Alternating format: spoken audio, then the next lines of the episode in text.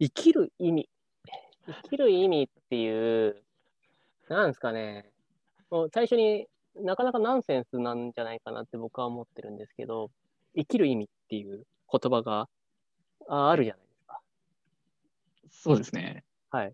生きる意味っていう言葉自体がそんなにマイナーな言葉じゃないって僕は思ってるんで、一応ある前提でこういう言葉はあるっていう前提で、えー話進めていくんですけど、取り沙汰される機会はありますよね。そうそうそう。で、一旦今回に関しては僕がつらつらつらって喋るんで、あの、はいその後で、えっと、お考えを伺いたいなっていうふうに考えてるんですけど、聞きます。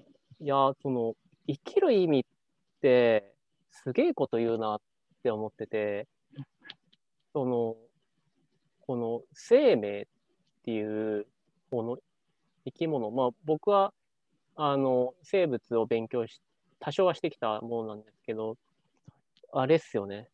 あの、本当に35億年前とか、まあ40億年前とか、それぐらい、いっちゃん最初の生命っていうものは、本当に、まあ、まず単細胞、はい。一つの細胞の生き物っていうものが、どっか、まあ、お海でしょうね。で、生まれたっていうところがあったときに、まあ、すごくこう原始的な生き物なんですけど、本当にその何もない地球からある時生命ができるわけですよ。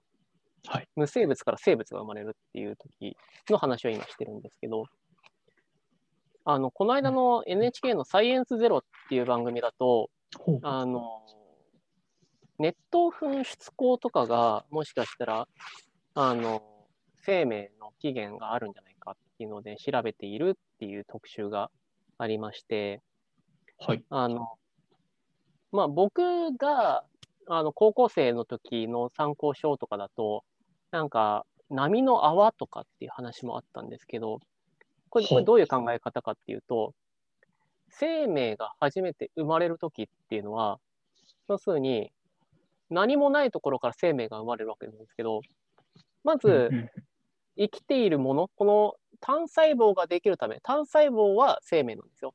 で、その細胞を、まあ、区切るものが必要ですよね。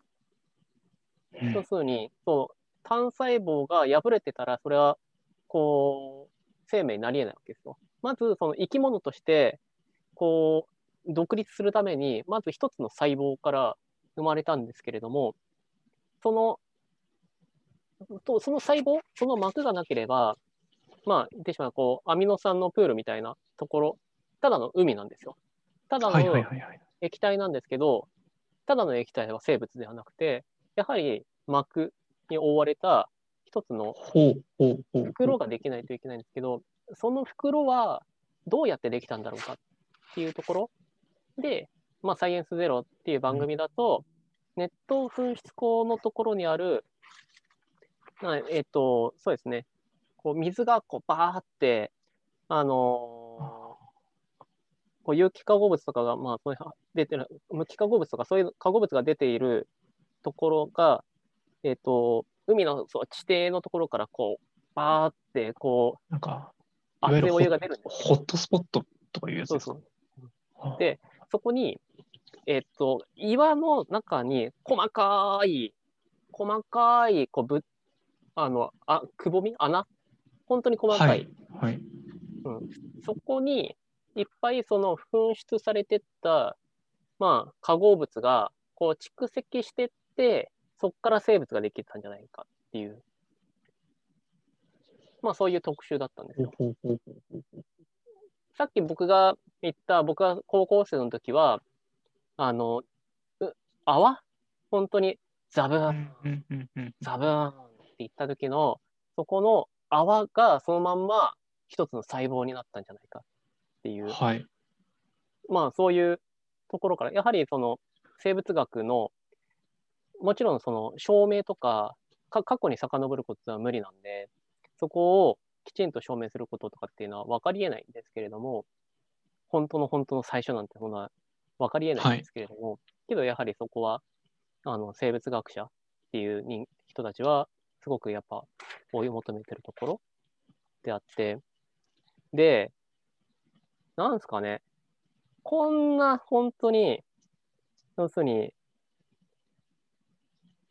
あくまでそのフィルムじゃないですけど、膜で覆われた中で化学反応が進んでって、それが遺伝物質っていうものを、こう、うまいこと作り出してですね、化学反応の最終的な結果なんですけれども、で、はい。そこから生物ができましたって言ったときに、で、それがどんどんどんどん単細胞からもう少しこう細胞の数が増えていって、えー、まあ、魚になりっていうのはちょっと早いですけれども、で、もうどんどんどんどん進化していって、まあ、今、人を他あらゆる生命があるっていうのが、今の、えっと、まあ、科学上の生命の、あの、進化の話、大雑把に話しますけど、そういうのがありますって言ったときに、なんですかね、いや、人は、やっぱりちょっと、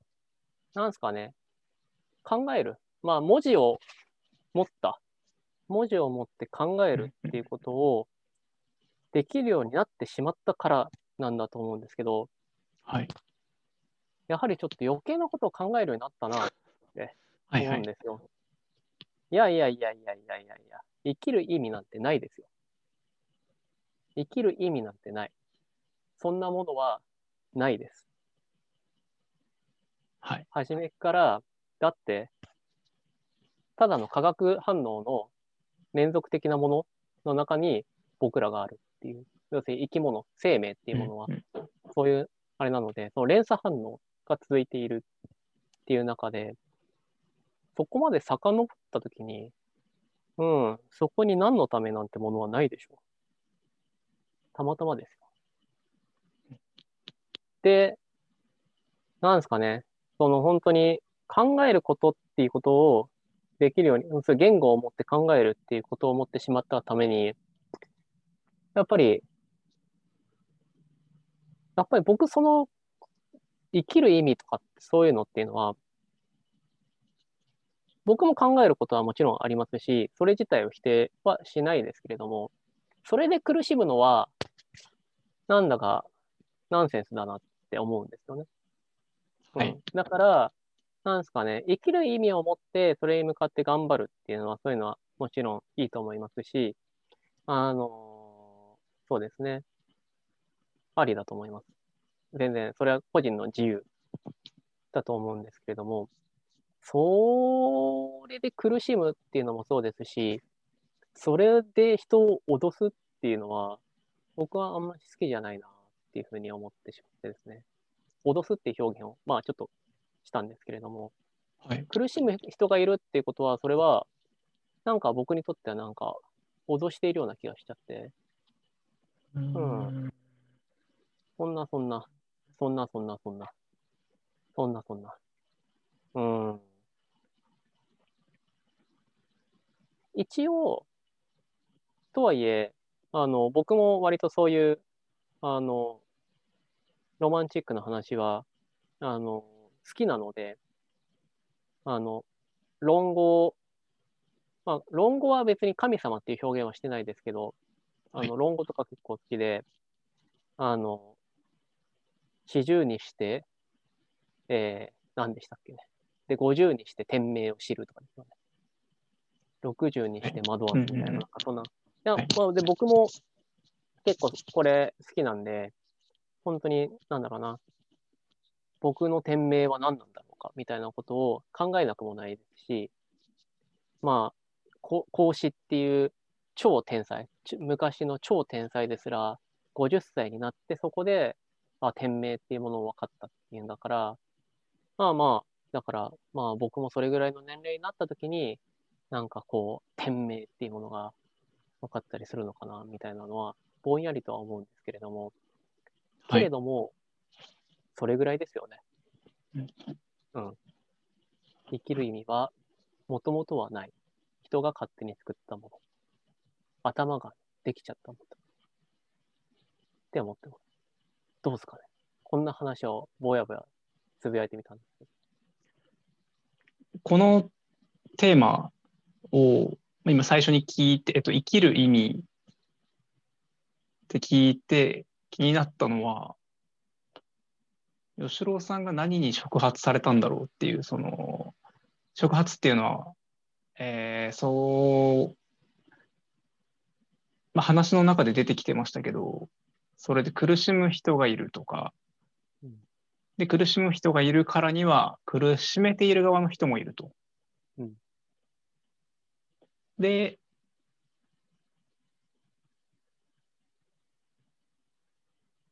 まあくえー、楽しむ分にはさておきとして、まあ、苦しむぐらいなら、そんな言葉遊びやめよう、やめた方がいいんじゃないかっていう感じかなっていう。うん。そうです。感じだと思うんですが、えっ、ー、と、まあ、全面的に、まあ、同意ですね、そこは。同意なんですけど、まあなんか、なんでしょう。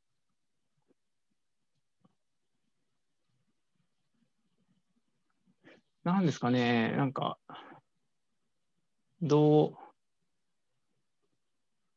話すか難しいですけど、うんと、それで苦しむ人っていうのは具体的に何かあったんですか？なんか、こういうニュースがきっかけとか、そういう。そうですね。いや、身近な人とか。近くに教会がありまして、はいはいはい。はい。いや、なんかその、ごめんなさいね。あれですよ。若手芸人とかは、まあ芸人さんですけど、発信する人って言ったときに、この話はやっぱり控えとこうっていうので、えっ、と、野球の話、政治の話、宗教の話とかってあるんですけど、あるらしいんですけど、まあ気にせず、宗教の話するんですよね。はい。うん。あの、そうなんですよね。まあ、きちんとこの話をするっていうので、きちんとパンフレットを持ってくるべきだったなっていうのは今、手元にないのでちょっと思うんですけれども、はい、あの、まあ、や、休日になるとパンフレットを配ってるんですよね。で、あの、まず大前提として宗教ありだと思ってます。全然宗教の信仰の自由は自由として、そう、ありだと、あの、いいと思い、いいことだと思います。あの、それで救われるっていうのもいいことだと思います。だし、あの、必要な人にとっては必要なので、はい、必要としてあるって思ってます。なんですけど、なんかやっぱりそのパンフレットにいっちゃん最初に書いてあったのが、生きる意味は何ですかっていうふうに言うんですよね。生きる意味は何ですかって書いてあって、で、答えが聖書にあるって言うんですよ。はいはいはいはい。うん。まあだからまあ、聖書にあるんだろうなっていうのも思うんですけど、うん、なんだろうな、なんか、あなたは悩んでませんかっていうような、ごめんなさい。手元にないので申し訳ないですけど、書きぶりなんですよね。うん、で、あの、そうなんですよね。僕、全然信仰とかそういうのはいいと思ってて、人が何を信じるかっていうのは自由だと思ってます。なんですけど、はい、なんかその、それでも、えっと、あらゆる、えっと、メジャーにしろマイナーにしろ、宗教観っていうものを人に勧めるっていうところですね。そこに、はいはい、あの、僕は違和感を覚えるのが、なんか、弱者を対象にしてる感じがして好きじゃないんですよね。はい。うん。なんか、この、もちろん救うっていう意味で、そういうところにあるのかなっていう気もするんですけれども、なんだろうな。なんか、うん。その言葉が、まあ、救ってくれるならありなのか。そうだな。なんていうのも思いつつ、けれども、はい。うん。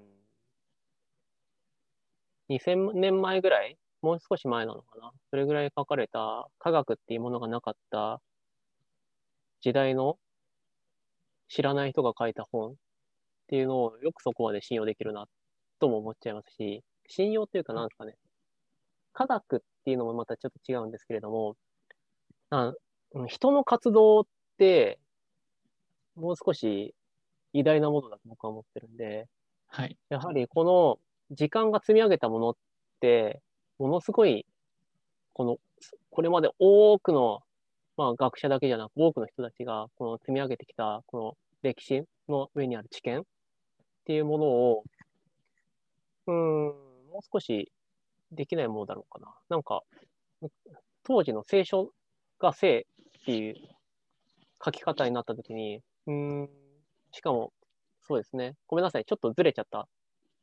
生きる目的とかって言ったところから若干ずれてはいるんですけれども、はい。うーん、けど、なんだろうな。なんでそういう書き方になっちゃうんだろうな。いや、あの、うん、うん。あ、いいですか？はい。あの、たまたま、ついさっき、えー妻と二人で、あの、たまたま YouTube で見つけた興味深いチャンネルがありまして、はい、お教えて。それが、あの、うんエジプトのうん発掘調査をしてる人のうん YouTube チャンネルなんですよ。はいはいはい。でもその人がまあ、なかなかこう、バイタリティ溢れる方で、うん19歳で大う学ん浪人して、うんえーで、まあ、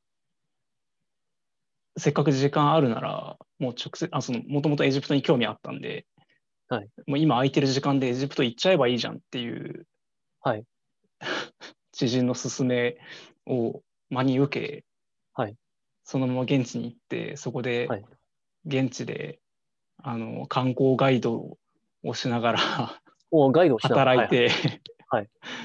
で、現地で大学に結局行って、はいで、まあ、そのままその研究者になっていく、なっていったっていうような人なんですけど、うんが、あの、話してたのが、でその人も、その結局発掘調査してるんですけど、今は。うん。一番最初はエジプトに対してオカルト的な興味を持ったって言ってたんですよ。はい。で、オカルト的な興味を持って行ってみたら、その幻想が崩れたんですよね。はい。そのオカルト的な興味っていうのは、ピラミッドっていうのは、こうアトランティスの末裔が作ったとか、はい。宇宙人が作ったとか、そういう、いえーいわゆる、えー月刊ムーでしたっけ？はい。ムーです。ああいうので、こう、夢膨らませていったら、まあはいその現実はもう観光客だらけだし、とか、そのなんか、こうもっとこう幻想的なムードとかを期待していったんですけど、まあそうじゃなかった。けど、いざ調査を始めると、その調査を始めてからの方がよっぽど面白いっていう、うん。はい。オカルトの方がつまらないっていう話をしていて、うんはいっていうのは、やっぱり研究していくうちに、全くわけのわからなかったこの謎の空洞の並びが、なぜこれが作られたかが分かっていくみたいなのが、はい。こう最高に面白くて。はい。で、多分今、吉郎さんが言ってるので、それに近い感覚じゃないかなと思って。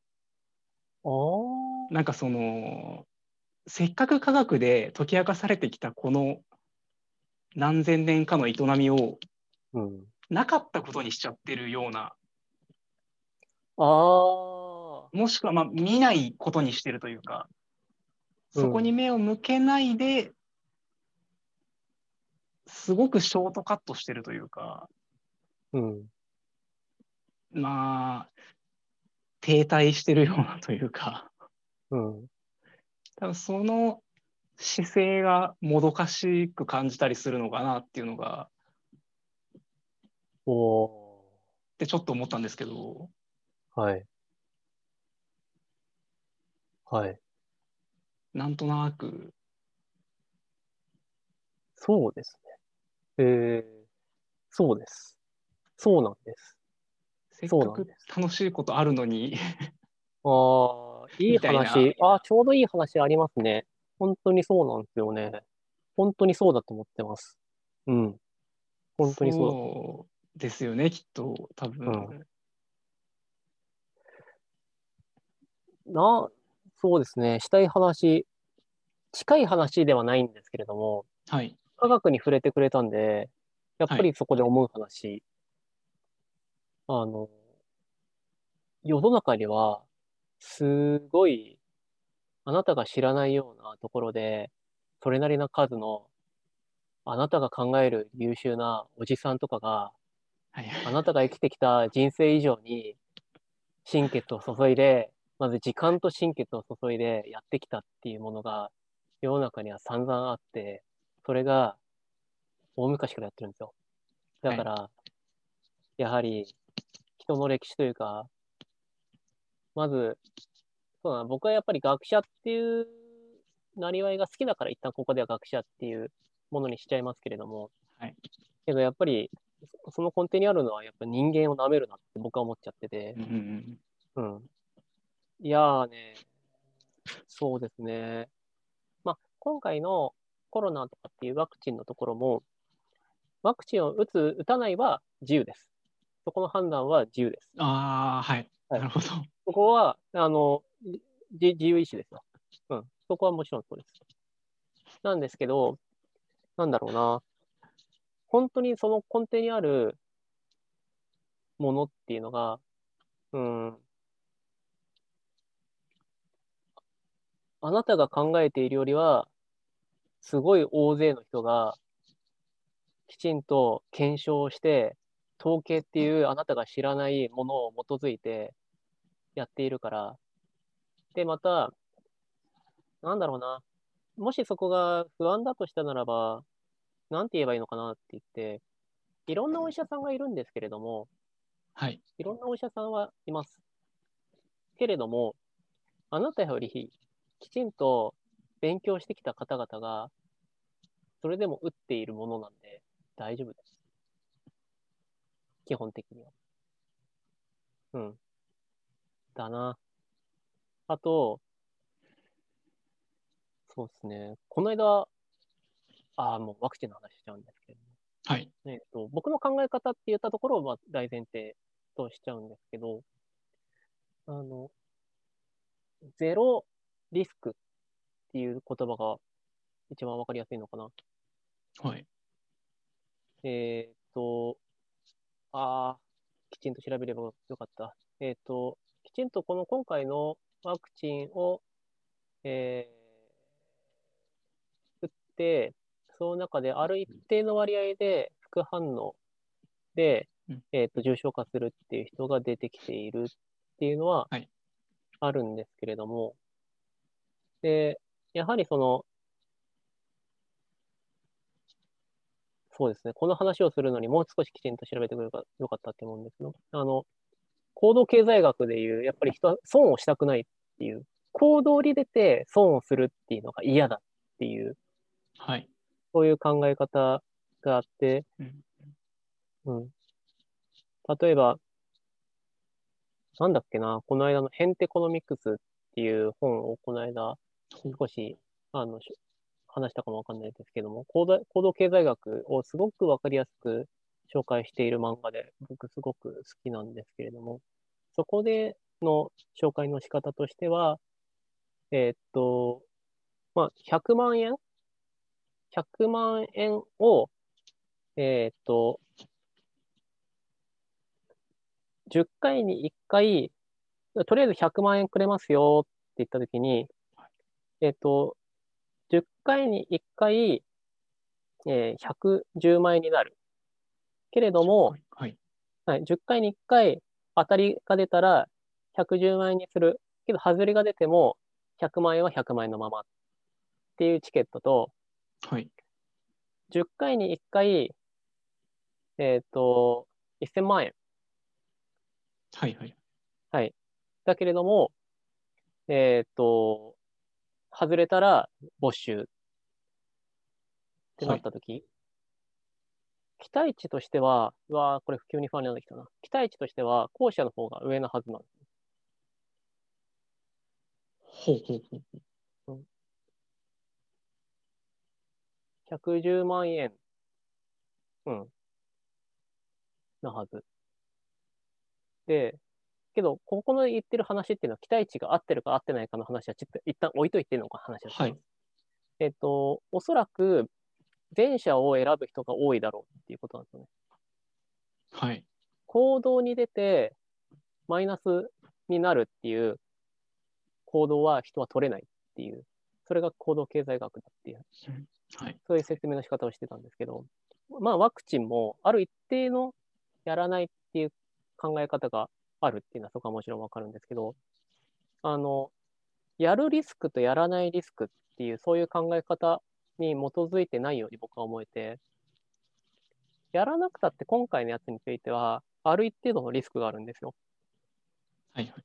うん、普通に生活をしているだけでリスクが伴うんですけれども、打つことによってそのリスクを下げることができます。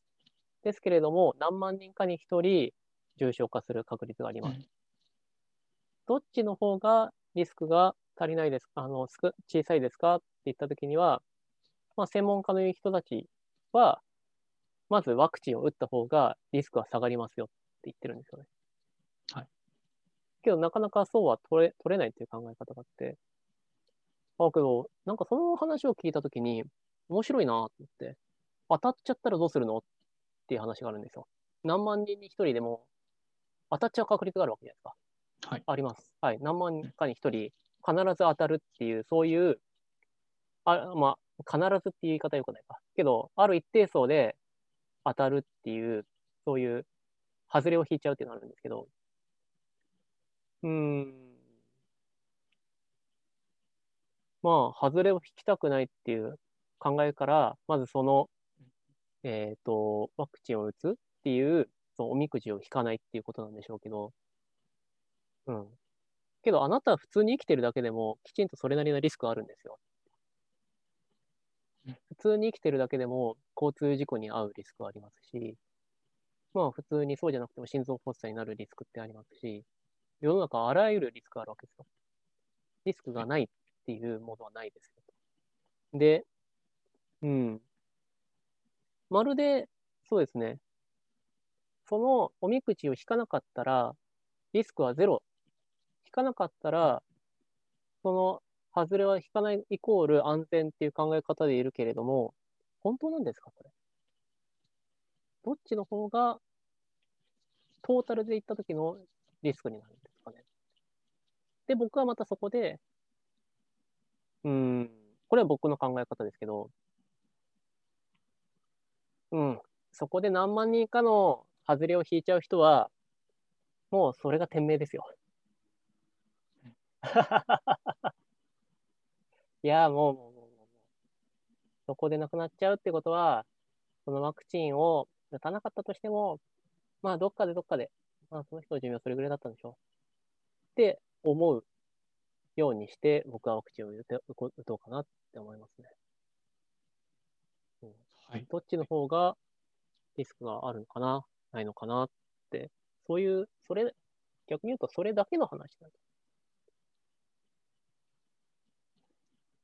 世の中には、また、この話続いちゃいますけど、それでも、あの、アレルギーになりやすい人とか、あとまた、何ですかね、えっと、若くして、癌になってしまった人とか、まあ、要するに昔からその外れ口を引きやすい人健康な人はもうほとんど引かないんですよ。何万人かって言ってもさ。あの、鳴らした時の何万人かなんで、もう健康体な人はほとんどその外れって引かないんですけど、やはりどうしてもその人には濃淡があるので、あの、外れを引きやすい人っていうのはもちろんそこにはいますと。なんですけど、それでも、えっ、と、専門家さんの話を、えあえて、あの、言い訳程度に出しますけれども、そういう人の方が、むしろワクチンを打たないリスクの方が高いから、打った方がマシですよ。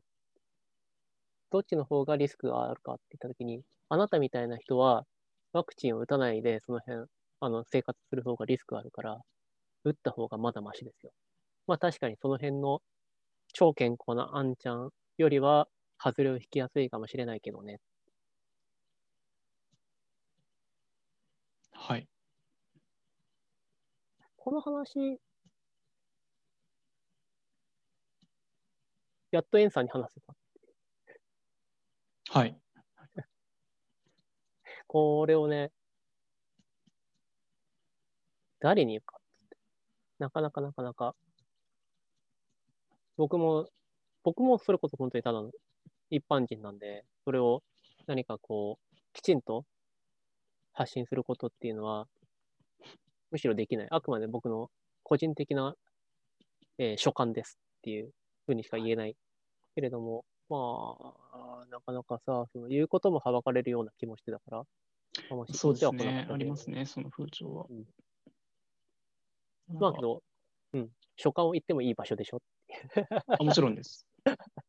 なんか、あのーまあ、まあ、お蔵入り覚悟でというか、全然、まあ、最悪別にお返ししなければいいところではあるんで、はいところではあるんで、あのーまあ、せっかくなんで、ちょうどいい話があるんで、はい。話すんですけど、はい。俺もあのちょうどいここ1ヶ月ぐらいワクチンのこと結構調べていて、改めて。はい。っていうのも、うちの母が打ちたくないって言ってたんですよ。ああ、はい。で、まあ今もまだ多分打ちたくない、絶賛打ちたくない派なんですけど、うん、で、じゃあその彼女に対して、その、まあ打ちたくないってまず聞いたときは、あの、自分は正直メディアから積極的に情報を受け取る、受け取り、えっと、受け取る側じゃないんで、あの、メディアに取りに行く人間なので、情報を。あ取りに行くっていうメディアとの接し方をしている人間なのでうん、その流れてくる情報を見るっていうことを普段しないので、逆になんでワクチンに対してそんな怖がるのかが全く分からなかったんですよ。うんだから、まあ、あの率直に聞いたんですね。何が怖いのっていうの。はいそうで、まあ、あの母は高血圧なので、はいまあ、実際主治医の判断でやめる可能性もあるんですけど、うん。まあ、っていう、まあ、一応こう比較的リスクが高い側うんの人ではあるので、まあえーなのでまだ今の段階で打ちたくないという感覚は多分妥当だろうとある程度。というのはちょっと調べた段階で分かったんですね。はい、でも、まあ、自分としてはやっぱり打ってほしいんですよね。うん。できれば。ただ、まあ、それが今すぐなのか、もうちょっと後なのか、えっと、住んでるのも地方なので、はい東京都内に住んでいる自分たちとは、そこのリスク、ワクチンを急いで接種しなければいけないリスクも確かにちょっと違うと思うので、はいえー現実的にも肌感覚としても。うんので、まあ、それも、えー一色たにはできないなというのもまあ調べて分かって、うんで、えっ、と、ただ、あそのまあ、最終的にはやっぱりワクチン打ってくれないと困るなと思ったのは、うんまあえー自分たちの子供が生まれた時にうん見せられないぞと。うん。ワクチンを打っていない人に会いに行くのも嫌だし、ワクチンを打っていない人を自分の家に呼ぶのももちろん嫌だし、はい。それはまあいあのいろいろなリスクがもちろん膨れ上がるので、はいって言ったときに、じゃあそワクチンを打っていないと会えないのかと思ったら、やっぱり打ってほしいなと思ったので、はい。その、えー母を説得する材料を集めに行ったんですけど、はい。えっと、まあ、結局調べれば調べるほど、打たない理由はなくなってくるんですけど、はい。調べれば調べるほど打たない理由はなくなってくんですけど、えっ、と、それは調べたからなんですよね。なんか、すごく当たり前のことなんですけど。うん。で、調べる術を持ってるからとも言えて、はい。えっと、なので、さっきあえてメディアから受け取るのではなく取りに行くという言い方をしたんですが、はいメディアから情報を受け取っている人にとっては、情報って受信するものなんですよね。おで、その人たちの怠慢というか、今この時代でそんなことやっているのやばいぞ、君たちっていう、吉郎さんの声も聞こえてきそうなんですけど、うん。まあまあ。あのただ、えっと、個人的には、やっぱ発信する側の責任がめちゃくちゃ重いなと思っていて、はい。と、まあ、あの、何の解決にもならないんですけど、テレビふざけるなと。うん。お主にテレビですね。テレビに代表、テレビ、新聞に代表されるマスメディアが、うん。あのーまあ、いくら注目されやすいからといって、リスクを煽る書き方をしすぎているので、うんでそれを、まあ、日本国民は特にまだまだ見ている人が多いので、そこに影響を受けるっていうのは、その個人個人はちょっと責められないなとうんいうのが、うん。いやー、責めないっすよ。はい責めない責めない。責めたりはしない。うん。そうですね。まあけど、えっと、打つ打たないは個人の判断です。で、それ込みの人生なので、まあ、そういう判断をした上で、あの、あの、きちんと、まあ、まあ、お子さんとかっていう話だとしても、合わないっていう選択肢にもなかなかなりづらいんじゃないかな。もちろん、あの、感情、心情として打ってほしいっていうのはもちろんあるかもわかんないですけど、じゃあ合わないっていうのも、いざとなったらどうなんだろうなっていう。だから、どうなんですかね。まあ、それでも合う。うん。まあ、確かにな。こっちもあるし、向こうもあるから。なるほど。まあ、あの、実際に合うかどうかはその時にならないとわからないんですけど、その、まあ、打たないことによって何かこちらに、なんでしょう、マイナスはあるだろうかって考えた時に、まあ、それが一番大きいので、少なくとも自分は、その、打たないと会いに行きたくないな、と思ったんですねああはい、はい。で、それは逆に言えば、うえっとまあ、打てば会いに行ける、打たなければ会いに行けないに単純化されると思うんですよね。はい。それって、まあ、えーやっぱり相手も打ってることが前提になる、えーもしくは集団免疫が獲得できていれば、それはそれでいいんですけど、うん。なので、まあ、うん、まあそうですね。うん。そうですね。そうですね。まあ、そうですね。じゃあ、二つだけ、えっと、つ追追記というか、えっと、まず、主主治医の方がいらっしゃるっていうことなので、お母様は、基本的に主治医の方の判断に沿うのがいいんだろうなって思いますっていう、そうそういろんな、あの、症状、病気があると思うんで、えっ、と、打てない人っていうのも世の中にはいはい。いるはずなんで、もそうですし、あと、あと、あれなんですよね。また僕の中で、えっ、と、もう一つの軸としては、打つ、打たないは個人の判断。うん。そこはやはりこう守られるべきだと思ってるんですよ。なんですけど、あの、集団免疫っていう考え方としては、やはりその、えっ、と、ワクチンを打つっていうのは、社会善である。っていうものはあるだろうなっていうのはありますよね。だから、打ちたくない、うん、全然、その尊重はされるべきなんですけれども、うん、やっぱり社会善としては、なんかどうあるべきっていうのは、多分、えっ、と、科学知見的なのはあるんだろうなっていうところですよね。そうそう。したかった話。生きる意味っていうところでスタートしたんですけれども、あれですね。科学の話になりましそうですね。た。うん。そうなんですよ。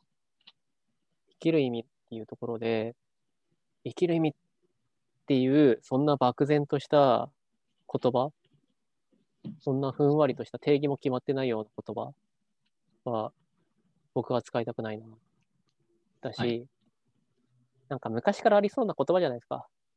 まあ、結構哲学的なところだから、それこそ歴史は深いと思うんですよね。この生きるとはっていうところの学問って相当長いと思うんですけど、うーん、そうですね。その言葉使うなら哲学的には、あの、まず多分歴史から知らなきゃいけないですし、哲学の。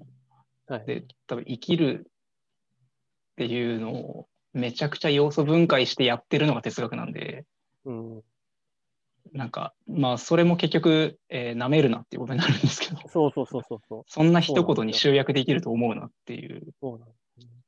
だから、なんか、僕には煽っているように感じちゃうなっていうお話でした。はい。お時間です。はい。い聞いてもらってありがとうございました。とんでもないです。ありがとうございます。はい、それじゃあ失礼いたします。失礼しますお疲。れ様でした。